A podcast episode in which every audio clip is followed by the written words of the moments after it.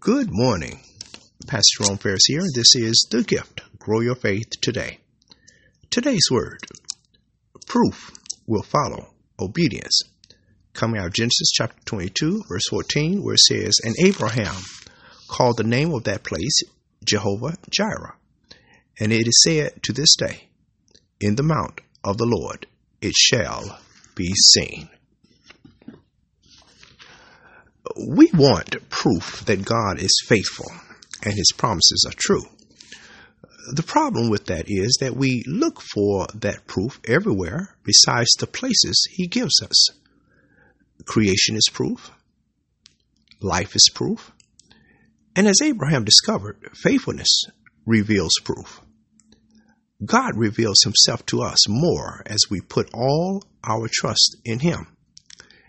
And it is in this situation with Abraham and Isaac on the mountain that God revealed his faithfulness and his promise to Abraham. But it was after Abraham was obedient. To find it, you should follow him in complete obedience. That's the proof that God will reveal our prayer. Eternal God, our Heavenly Father, Lord, this morning we thank you, we praise you. And Lord, we just ask that you would show us your provisions as we are faithful in obedience to you.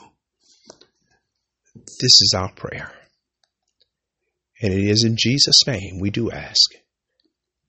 Amen. Amen. Praise God. Praise God. Proof follows obedience. Amen. Please share this word with someone today. Thank you for being partners with us, for your prayers and support. The Lord's will, we'll be back on tomorrow with another word from the Lord. Remember, faith cometh by hearing, and hearing by the word of God. God bless you. Bye bye.